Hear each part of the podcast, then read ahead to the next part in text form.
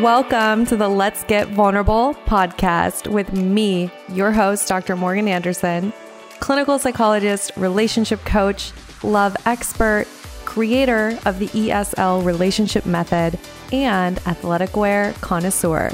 My mission is to help you raise your self worth, have great relationships, and step confidently into the next level of your life. Each week, two episodes will air featuring expert advice, live coaching, and tips showing you exactly how to improve your life and attract great relationships. You deserve to feel empowered, secure, and loved. So buckle up and let's get vulnerable. I have great news. I want to let you know the ESL program is open for application. I have helped hundreds of women inside of this program move towards secure attachment and learn how to attract their soulmate partnership. I'm not telling you this to brag. I really want you to know that I know exactly where you are at right now, and I know how to get you to where you want to go. Right now, you might be investing in relationships that seem like they go nowhere might be completely frustrated with the dating scene. You may be experiencing low self worth, anxious attachment, or avoidant attachment. And you may just want to give up altogether on ever attracting that healthy relationship that you know deep down you do deserve. And if where you want to go is hey, you want to be able to date confidently. You want to show up as that securely attached version of you with high self worth who takes care of herself and the person who can also attract and maintain that healthy, great relationship. If that's where you want to be and you're not sure how to get there, I want you to know I can help you. The ESL program is a proven framework. We've helped hundreds of women and right now, when you join, you get access to a very special offer that I'm not sure we'll ever do again. You will get a bonus month in the program. So that's extra time to ensure that you get to exactly where you want to be. So if you're ready to get off the dating roller coaster for good and move to that securely attached woman, I want to personally invite you to apply now to the ESL program. The link to apply is in my Instagram bio and it's also in the show notes. I can't wait to see you inside of the program. Hello, welcome everyone to a very special episode of the Let's Get Vulnerable podcast. We have an incredible guest with us, my friend, Dr. Jaime Zuckerman. Welcome, Jaime. Thank you for having me again. I'm so excited to connect with you because I know we connected. Gosh, I think it's been like seven months or so. It's always a blur with pandemic times. Time just like this was yesterday. Yeah. but we had such a good conversation about abusive relationships and narcissism. And I just thought with everything going on right now with the Gabby Petito case that happened and it's domestic violence Awareness Month in October. I just thought I really wanted to talk with you specifically. So I'm so glad that you could fit this into your schedule and that we have time to have this conversation today. Yes. No, I'm happy to do this. And I wanted to shout you out. If you're not following her already, you need to go follow her. She's on Instagram as Dr. Z Psychologist. It's dr.z underscore psychologist. So make sure you go connect with her on Instagram. Her content is incredible. Oh, thank um, you. Yeah.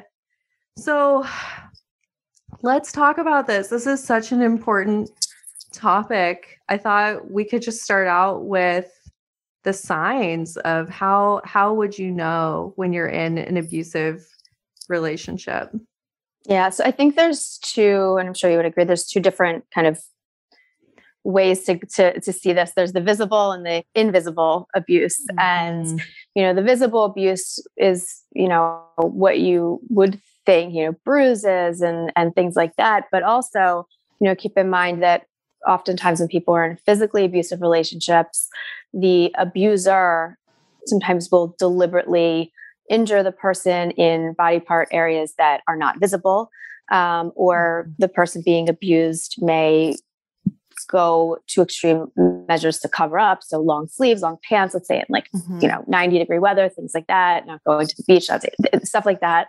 Um, or, and I was just talking about this, or, you know, oftentimes with um, head injuries, you don't know you have them. Um, you could hit your head in the wall, it mm. could hit you, and um, you wouldn't necessarily know. But then maybe a week later, two weeks later, you feel dizzy, you feel fatigued, you feel nauseous. There's some cognitive slowing, and kind of a culmination of these things over time can lead to neurological and cognitive issues. So even with the physical, sometimes it's not so obvious. Mm-hmm. Um, you know, there's also physical kind of there's behaviors that you can look for. Um, you know, the way tone of voice changes, eye contact, body posture, hypervigilance. So someone taps you on the shoulder and you kind of jump and, and your response is disproportionate, right, to the situation. Um, loud noises, things like that, somebody screaming. Um, and then there's the invisible stuff, which is a lot of what you and I talk about, more of the emotional, um, verbal abuse and the toll that that takes on somebody over their lifetime or even just six months. Um, and the damage that that can do emotionally to somebody can be extremely traumatizing and, you know, result in PTSD, CPTSD, yes. complex PTSD. Thank you so much. I think it's really important to be able to openly talk about these things because it's just not talked about.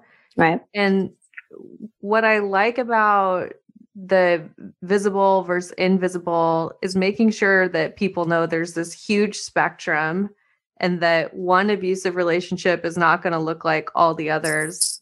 There's just so many different ways right. a relationship can be abusive.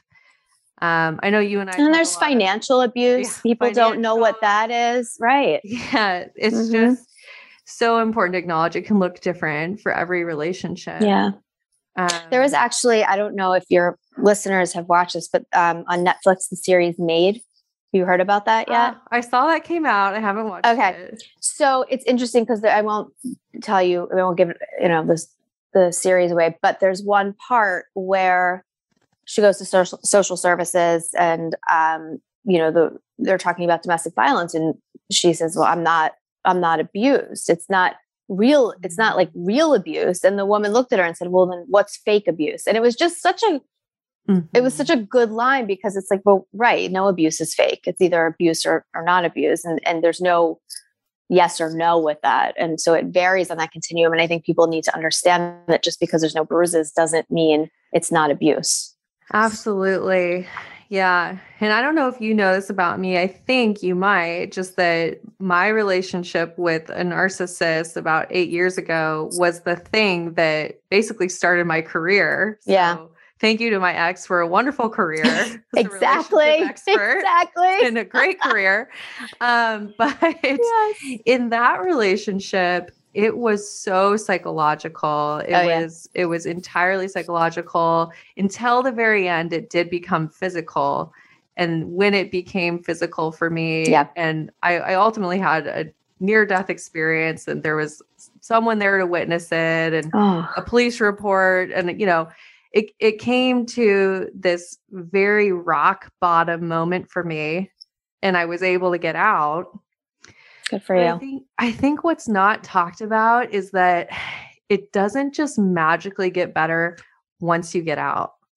Correct. Yes. There was years of yes. hypervigilance for me. There was having to go and file the restraining order. There was mm-hmm. the death threats that got sent to my workplace. Like it does not just magically get better nope. once you get out. No. It's it's so hard, and I think that's why yeah. so many people feel stuck. they stay. They stay because it's of that. They hard to get out, and they're and they all of their thoughts and feelings are valid. That's why, and I'm sure you hear this too when people say, "Well, why didn't they just leave?" It's you're just like, oh, like yeah, yeah. you can't just leave because there's death threats, there's physical violence, there's violence against the kids, there's threats, mm-hmm. there's manipulation and lies. And, and, you know, the court system for family court as it's set mm-hmm. up, it doesn't, it's getting a little better, but it doesn't really understand the systemic nature of narcissism in a relationship when it comes to custody of children. It just, mm-hmm. it's very difficult. And so people understandably so are fearful for custody of their kids you know they're made mm-hmm. to look mm-hmm. like the crazy ones and and there's a they don't have the resources because they've been isolated they don't have the finances because they've been financially abused um, and yeah. they stayed for 10 15 20 years so well why did you say that you know so it's it's very it's very complex it's, and for yeah. for each individual there's different barriers there's different things that get in the way and and i think one thing that we we both know is just the toll that it takes on your self-worth. Yeah yeah. And then when when you don't feel worthy of you know setting boundaries expressing mm-hmm. your needs you you become that shell of a person that's right. a lot of times it's so and I'll, hard. It's so hard. And I'll have women say to me, you know, when they finally get out of this relationship, because, you know, for your listeners, uh, more often than not, it does, it's not just a one time you leave and you're done. A lot of women leave, come back, or men too, leave, come back, leave, come back, and understand that it's a process. So I don't want anyone to look at it like it's a failure if you come back, because oftentimes it's yeah. necessary for your mental well being, your sense of self to leave, come back, leave, come back. And so um, yes. um, that's not a failure. It's, it's like process oriented almost. Um, Absolutely. But when when I my a lot of my female patients when they leave, one of the scariest there's two two things that are very traumatizing other than the abuse that took place. The first is they have no idea who they are. And when I mean no idea who they are, um, I just, I'll give you an example of something that somebody said to me the other day. There, you know, obviously the bedroom, right? And the bed itself is a huge trigger for a lot of women in narcissistic abusive relationships. And when she left, she always, let's say, slept on the left side of the bed. And when they separated, she, it was the other day, she was so unnerved by the fact and to anyone else it would be like what are you talking? This doesn't mean anything. But it's it shows the the degree to which it rocks you to your core of your self-worth and who you are. She was so unnerved by the fact that she didn't even know what side of the bed she prefers yeah. to sleep on. Like to that degree, doesn't know what type of food she likes because she was told what to eat and what to cook. Doesn't know her favorite color because she was told what to wear, told what color car to drive, told what, I mean, mm. doesn't I know their taste in music because they weren't so allowed to listen. To it, it's just, it's, I don't yeah. think people understand the, the, you know, the how deeply of, it goes loss of self completely yeah. loss of identity and then so that's tra- and it's traumatizing it is yeah and then i think the other part of it that's traumatizing for people at least like anecdotally what i what i hear is that this realization that the entire relationship as they knew it mm-hmm. wasn't I don't want to say wasn't real, but wasn't what they thought it was. And this person they constantly tried to get back the good one from the beginning it never never existed the whole mm. relationship was it felt not fake. Yeah. It's fake. You know, they don't have the capacity to love you. They don't love the children in the way you. Everything about it was not real in a sense. And so there's a sense of wasting time, wasting your life, you know, and that that's very traumatizing too. So you're right. After the breakup, in a weird way it gets harder but in a more self-focused way than than you know outwardly. Mhm mhm yeah and i think i mean there's there's just so many signs because i i do want to move into talking about healing because I, I want people to know hey we this is really hard but you can do it. We're saying oh yeah. it is but you yeah. can do it. So before we get into healing i mean there's just so many signs right? And yeah. Um, you you talked about many of them. I think another one would be the isolating, right? You're you're losing who you are, so you're also losing your relationships. Like That's right. My best friend when I was going through this, we were living together. She had to move out She didn't yep. even recognize me as a person anymore. Mm-hmm. And it was I I lost all my close relationships and I, you know, still had contact with my family, thank goodness, but the isolating that happens when you're in this kind of relationship, I, th- I think that's really something to look out for. If you yeah. start to notice yourself like really drifting away from people who you've been really close with, mm-hmm. that's a very key sign. If you even realize it. Right. Do you know what I'm saying? Like sometimes you don't even realize it until way later on. And, you know, I, I describe it as if you think of yourself like on a platform, right? And then as the, it's very subtle. This type of abuse is mm-hmm. very subtle. You don't see it coming until mm-hmm. every so often a bar is put up, a bar is put up. And then before you know it, you look around and you don't know how you got there, but all of a sudden you're in this like cage. Mm-hmm. and it, it's like every so often these bars go up that you can't get out.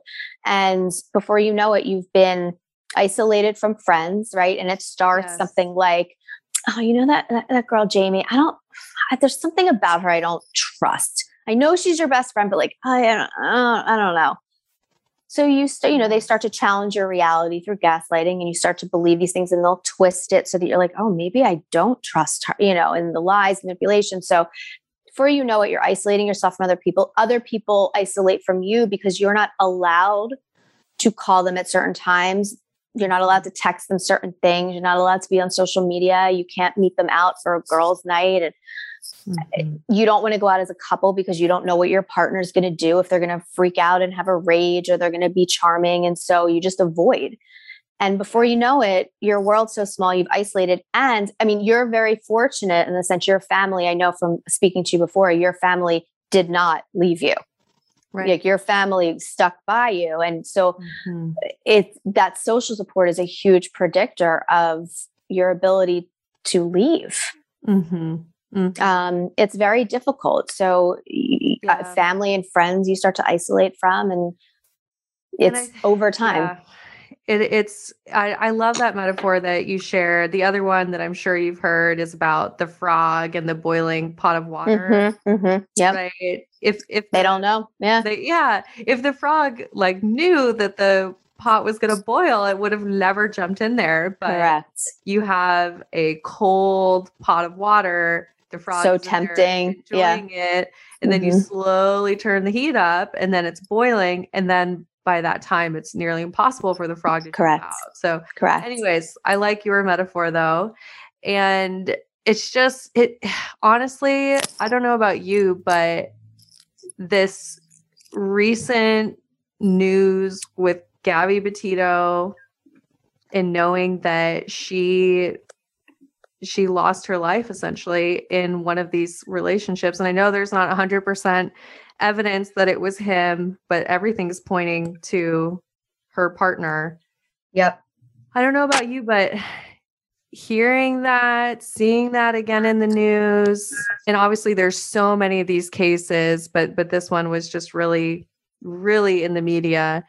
Um, and I I live in Florida now, close to actually where Brian Laundrie right. is, and I've been to to um, the park where she was found many times. So I, I don't know what it was about this particular story, but it brought everything back for me. Yep. It was very triggering for a lot of my patients. Yes. A lot. And the the thing is is so many of us who have had this experience know that that could have easily have been us. And and for me it was this huge sense of gratitude that that I was able to get out and just an yeah. overwhelming sadness for all the women who aren't who maybe yep. if they haven't actually died but they've they've died emotionally they've died spiritually and they're still living in that prison of that kind of relationship it just brought up so much for me. I, and i was honestly surprised. Yeah I, I you're not alone that's for sure. Um, i think one of the reasons why this was so triggering for people is i think because the way it was publicized it it and because i think because of social media and because things like narcissistic personality disorder are being spoken about more and you know because of certain you know other variables now that kind of bring that out um, people are a little bit more aware of it and i think people saw this and kind of quietly said to themselves that could have been me yeah. and i think it it was you know a theme with my patients that i was hearing was almost this sense of like survivor's guilt in a way that they had been through something nearly identical why were they able to leave? She couldn't. Why were they able to survive and get out but she couldn't? And um, there was a lot of I, I, think it was just it was way too close to home for a lot of people and very relatable. And i think it it really triggered and scared a lot of people. And mm-hmm. i'm hoping that it helped people i'm hoping that that came from this at the very least i i hope so i hope so and even the fact that you know you and i are here having these kinds of conversations and i'll always tell clients that i work with there was no instagram when i was going through the relationship nope. i was nope. there was i thought that i was I thought there was something wrong with me. Here I am getting my PhD in clinical psych, and I must be doing something wrong that's causing yeah. my partner to treat me this way. There just yeah. wasn't the same dialogue out there about narcissism or abusive relationships. So because no, he'd probably go out and and you know he would be charming and gracious with everybody and funny and mm-hmm. and then behind closed doors he's a certain way with you and here you are an expert in psychology you sh- think you should know better so mm-hmm. it has to be you right? Like that you know and, and that's you know it's it's gaslighting at its best. I mean it has it has to be you. So right. um I, I think that like you know I, the one thing I will say and, and I hope people are are made aware of this and again it's nobody's fault. I'm not, I'm not blaming the people that miss the signs because we're kind of conditioned as a society to not pay attention to this stuff unless we right. see bruises um you know the the police came that you know they they they saw and you see the videos and you see him uh, smiling and sometimes and, and being very calm and you see her crying and shaking and her shoulders hunched over her eyes you know and and i i think that i just think th- that two things. I think sometimes authorities don't know what to look for mm-hmm. i don't think there's enough education and training at all um, and i and I also think that, and I know this is talked about in different states, and there's certain groups that really kind of push this. Maybe police officers aren't the right, or maybe somebody else goes with them, but you know, social workers or therapists in the community go out with them to yes. be able to assess the situation to say, you know, you know what, there's something else going on because I, that probably would have been a little bit more accurate.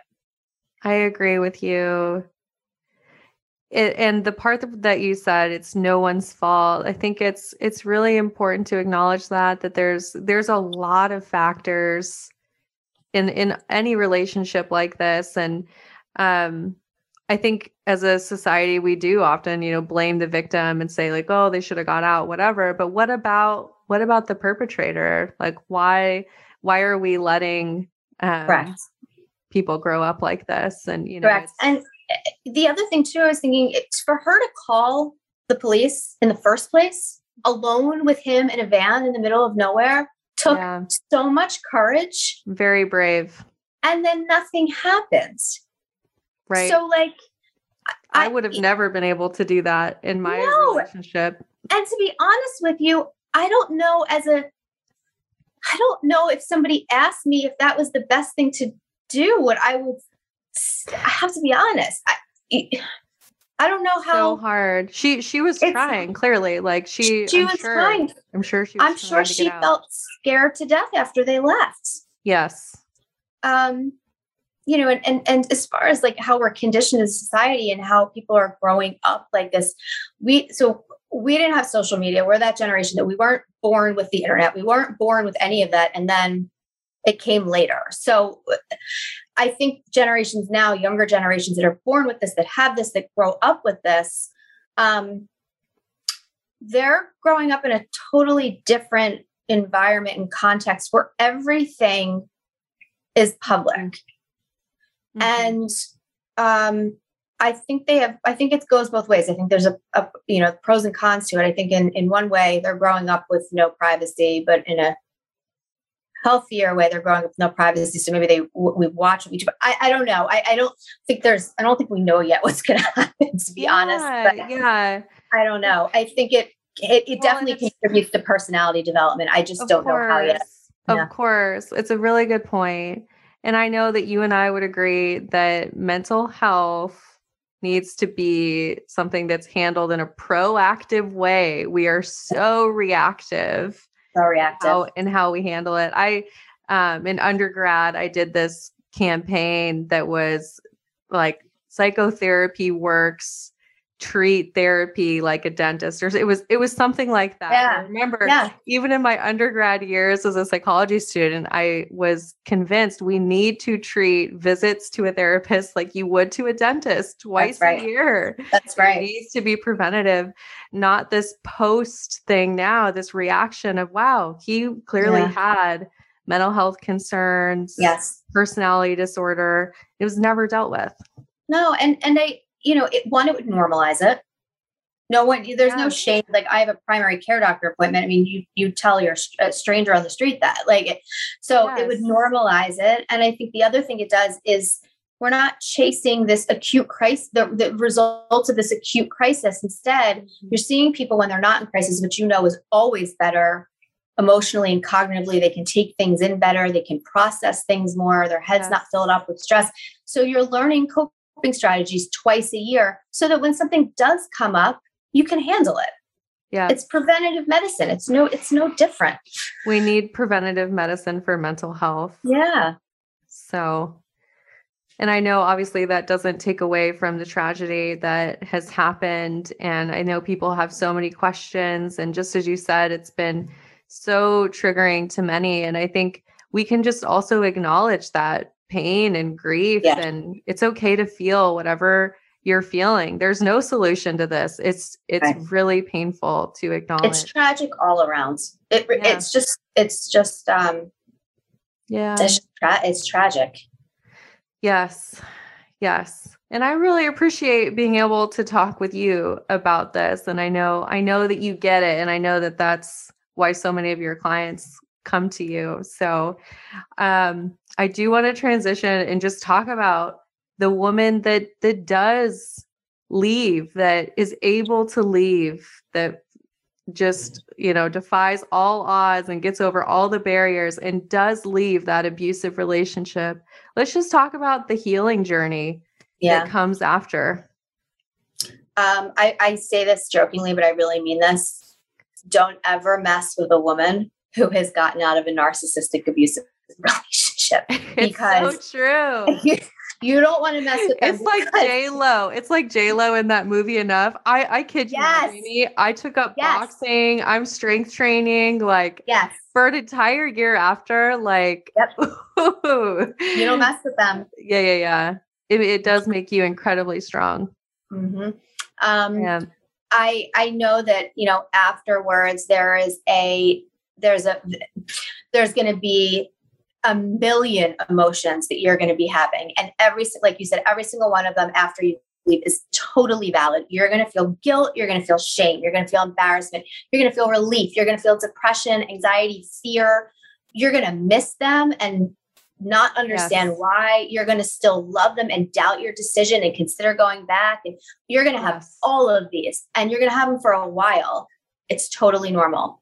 The biggest thing I say is you must, must, must get into some sort of therapy. If you don't have access to therapy, the very least use social media, Instagram, but make sure you're following somebody who isn't just a trauma informed specialist, but somebody who understands the nuances of narcissistic abuse because yes. it's some of them are so subtle and they but these subtle things have such lasting traumatic impact that if you gloss over it you miss a chunk of it and it's very invalidating so make sure that you you go to somebody who understands this who doesn't suggest couples counseling who you know doesn't focus on how you chose wrong.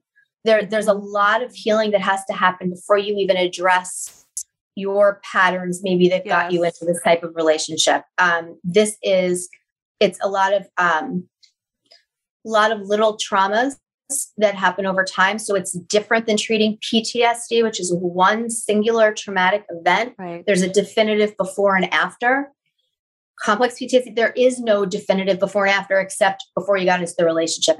If that at all, maybe you had it growing up, which likely you you you were in some sort of dynamic mm-hmm. like that. Um, yes. It's a very different type of trauma processing, very different. Absolutely. I love that you point that out. And I think you were talking about this, but really being okay with being in survival mode for a while. Yes. So you're not doing any deep processing. You're simply focused on how do I emotionally regulate? How do I mm-hmm. take care of my basic needs? That's right. How do you I, sleep? How do you how, eat? Yeah. How do you drive down, without panicking?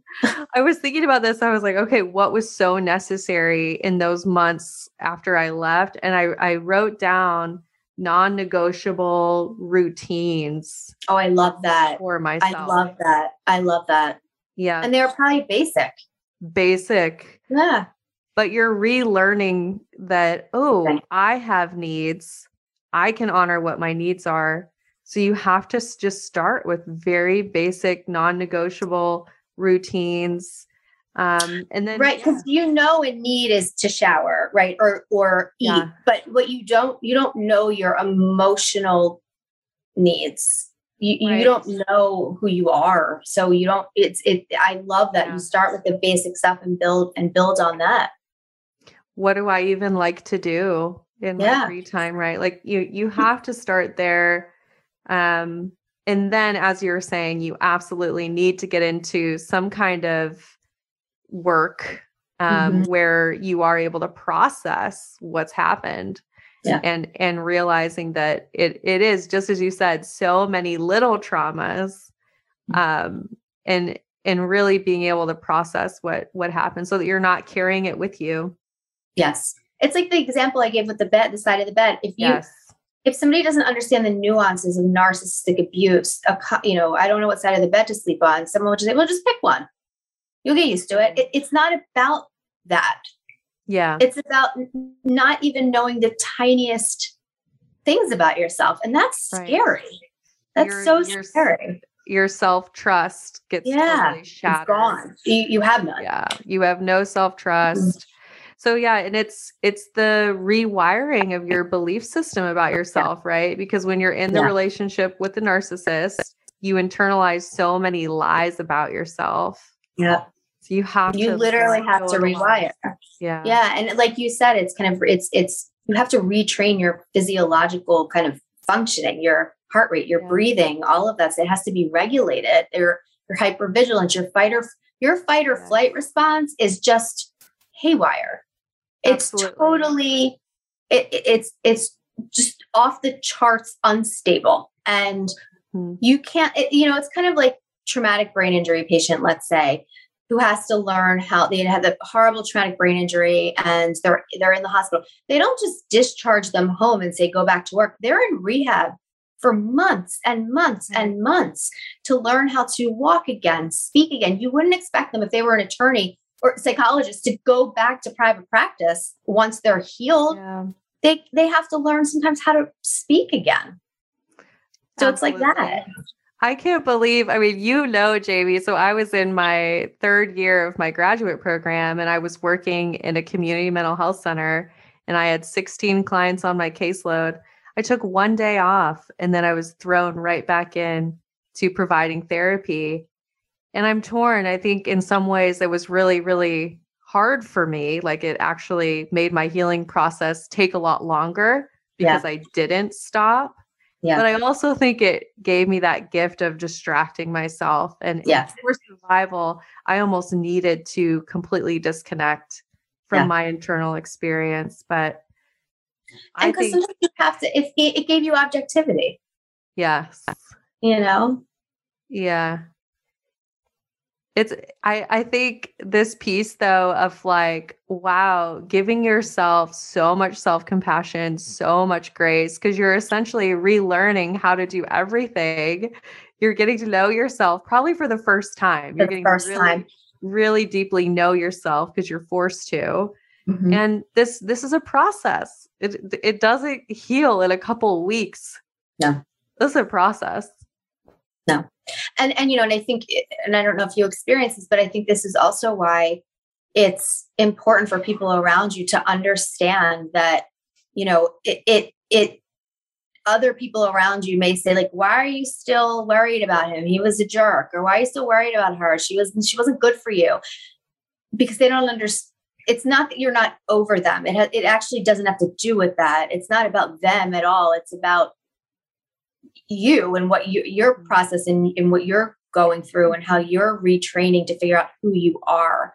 Um, it's it's not about your your grieving that person. You're you're grieving. I think the the the the loss of your identity. You're grieving this uh, the illusion of what you thought your marriage or your relationship was, but you're not grieving them. And I think it's hard for people to understand that. It's such a good point. I hope people can maybe rewind this for a second, listen to that again because The truth is, you probably hate them. You don't want to be with yeah, them. yeah, yeah. It's know? it's about I think a lot of it is the identity piece and who am I and wow, like I knew exactly who I was because of the level of codependency and the control that existed and now I have to start over.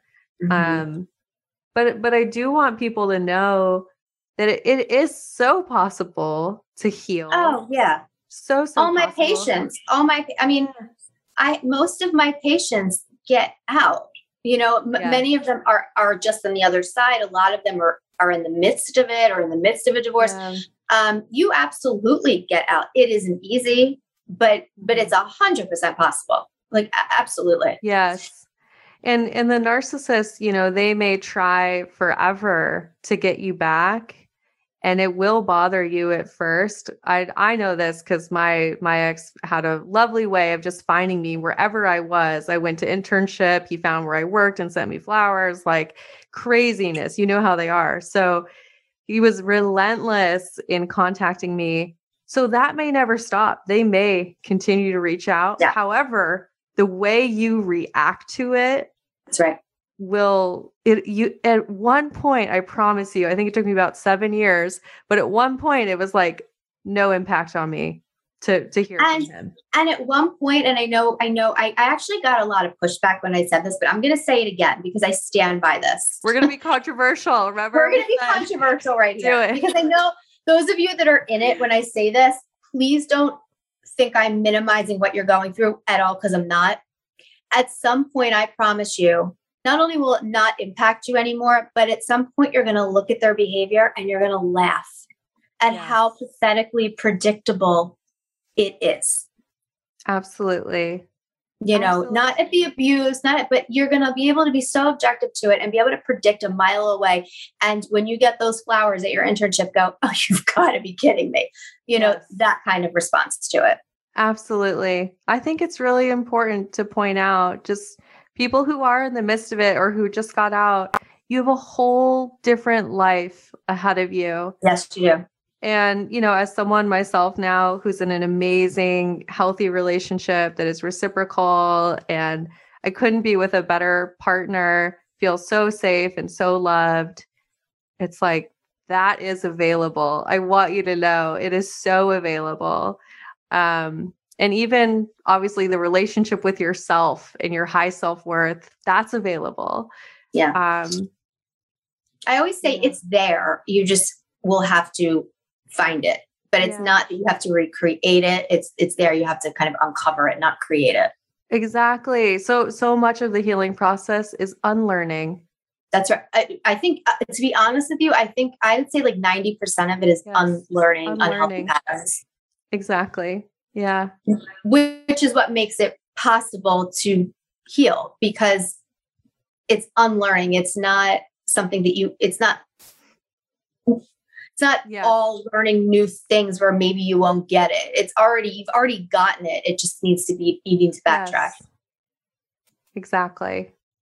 I'm so glad that there are women like you, like myself, who are out there to support other women or men. I don't know. Do you work with men as well, Jaime? I have a few. It's it's more women, but um, I definitely have a few. I found that my male patients tend to be. I run a group um, for mm-hmm. people within narcissistic relationships, like you know, who are out trying to get out, and um, I have men that come to the group a little bit more than individual therapy. Um, Got it. I think because they know it maybe other usually yeah. other other males and yeah, you know, and, and, I, and I yeah, and I bring that up because I do want to acknowledge men go through these experiences as oh, well. Oh yeah, this is not gender specific, um, yeah. but I'm just glad that there are people like you and I who know that this is a really unique experience. It's a niche yes. experience, um, and we're we're serving people who have gone through these relationships, and um, it's like I said at the very beginning, this was the experience that kind of launched my career. And I I have a very soft spot for women who are in those kinds of relationships or just getting out because I I know. I I get it. I know how hard yeah. it is. And it's one of the things that when I help women when they come and they do the ESL program and they tell me that, oh my gosh, it's the first time that I've had high self worth and I love myself and I can set boundaries. And it's like there's a whole new dating pool of all these healthy men yes. available to me now. Yes. I get so much joy and fulfillment out yes. of that because I know I'm helping people. And and I think part of it too, and I, I say this a lot, and I don't know how you how you kind of experience this afterwards, but um, I really recommend people don't date, get into relationships until not just they've self regulated, but until they've really understood their patterns yes. and how to change their patterns. Because if you self regulate and you feel good and, you know, depression, anxiety stabilize and you go out and you start dating again, but you haven't changed any of the codependency patterns, you haven't identified. Mm-hmm what feels like love is really um right. you know something else and and you can't identify that you're going to get back into the same patterns and yes. you really don't want to do that so sometimes it's very hard for people who are in codependent relationships to be single and be alone and understand that it's it isn't supposed to be easy that's why it was a codependent relationship for you it's going to be very difficult to be alone, especially when your self worth for so long was contingent on somebody else's opinion of you. To be alone is very difficult. Even if it's healthier, it's still extremely difficult. Um, that's why when they come back and they send flowers and they do all these things, it's very difficult mm-hmm. to not fall into that trap. And what I say all the time is they're they're not they don't want you back for the reasons that a rationally healthy minded person wants you back. They don't want you back because they miss you. They don't want you back because they realize they were wrong. They don't want you back because they still love you. They don't want you back because they want to try harder. They just want to see if they still have access to control your emotions. Mm-hmm. That's it. And that's all. And that's really traumatizing to really wrap your head around when you've committed so much time and energy to this person.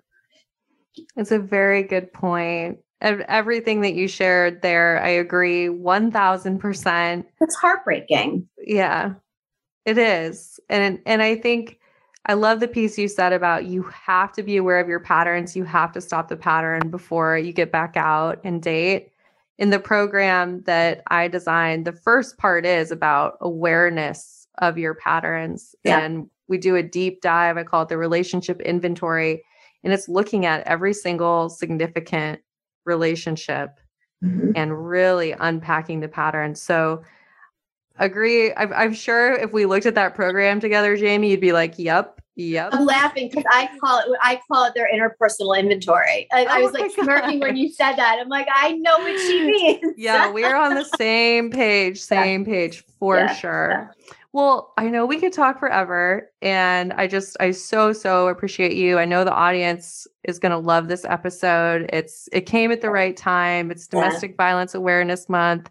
Jaime and I are sending you so much love if you relate to this episode or if you have people in your life who relate to it, because seeing people go through this is also really traumatizing. It's so, it's horrible. Yeah, we're sending you so much love.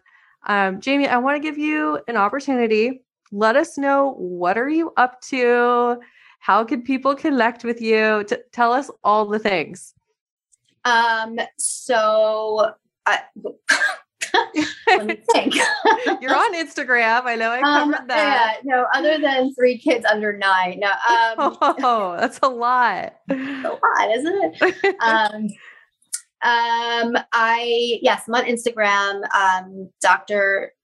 Z psychologist. It's um, dr period z underscore psychologist. So I post a ton of stuff on everything from anxiety, everyday depression, high functioning anxiety, to toxic relationships, to narcissistic abuse, um, to just stuff on toxic positivity and just you know knowing that it's it's okay to not be okay and it's okay to feel crappy it's appropriate and to you know sit with that and um, so I post a lot on that. I have a podcast. Uh, it's me, Dr. Z with JB, and you can download that on Apple, Spotify, um, wherever you get your podcast. And we talk again a lot about narcissistic abuse and toxic relationships and strategies and tips.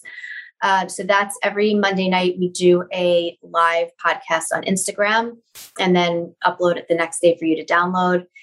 And oh, what else? Um, book book. I have a book coming out in April.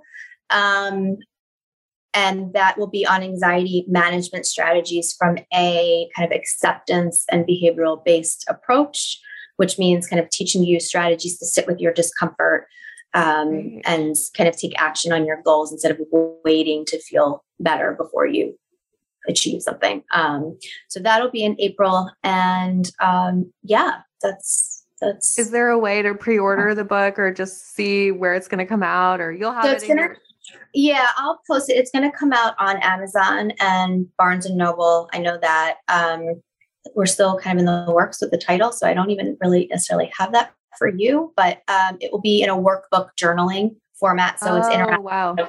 You can write in it and you can reuse the exercises. There's no particular order to it um, so it's a lot of strategies I use with my patients. Um, they're they're very helpful. I think it'll be helpful for people who feel stuck, who kind of know why they do what they do. They kind of know their patterns. They don't know how to move forward. So that's kind of the the the approach that I took with it. Um, that's and, so that's so wonderful. I'm I'm glad that I mean you're doing so much and I, I know you have such a heart for helping people, and I'm excited. Oh, and workshops. Oh, and you have workshops. You're, you're busy, my, busy girl. They're on my website. You, they're pre-recorded. You can download them. Dr. What's your website? Um, drjamiezuckerman.com. Great. And for everybody listening, uh, we'll put all these links in the yeah. show notes as well. So you'll be able to find them. But yeah, once again, you are helping so many people. You are you. busy. Yeah. I love, love all the work you're doing. It's super inspiring. And just really glad that you've been able to join us for this conversation. I know the audience is just going to love this episode. Um, if you want to, shout us out, tell us your takeaways from this. I know we were very vulnerable, we were very real. If you had things that you want to share with us, you can DM us on Instagram. Um, it's Dr. Morgan Coaching and then Dr. Z underscore psychologist. It's dr. Z underscore psychologist. Anything else, Jaime, before we wrap up? I don't think so. Thank you for having me again. I love our conversations. Um, you know, your work is is unbelievable. The program you have is unbelievable, and you know, same thing. You're helping so so many people. Um, I know I send all my patients your way, and they're all you know very appreciative, and they they love that you get it, and they get a lot from it. So it's been very helpful. And for those of you listening that are either you know post breakup or in it or not quite sure if you're in one or not um, you absolutely 100% will be okay. You can heal. It is difficult. It's probably one of the hardest relationship dynamics to get out of for numerous reasons, which is a whole different conversation. But um, you absolutely can can heal. I see it with my patients all the time, um, and you will get there. Yes, absolutely. I love ending on that note, and we're sending you so much support. Thank you, everyone, for tuning in. Thank you again, Jaime. Really appreciate having you on. Thank you. Thank you. and of course, me. yeah, you're welcome. And of course, everyone, you know, I'm wishing you high self worth and great relationships. We'll talk to you soon. Bye bye.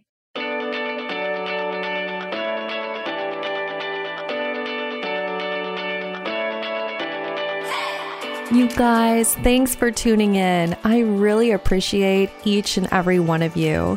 The best way that you can thank me is by sharing this episode on Instagram, Facebook, and making sure that you tag me at Dr. Morgan Coaching.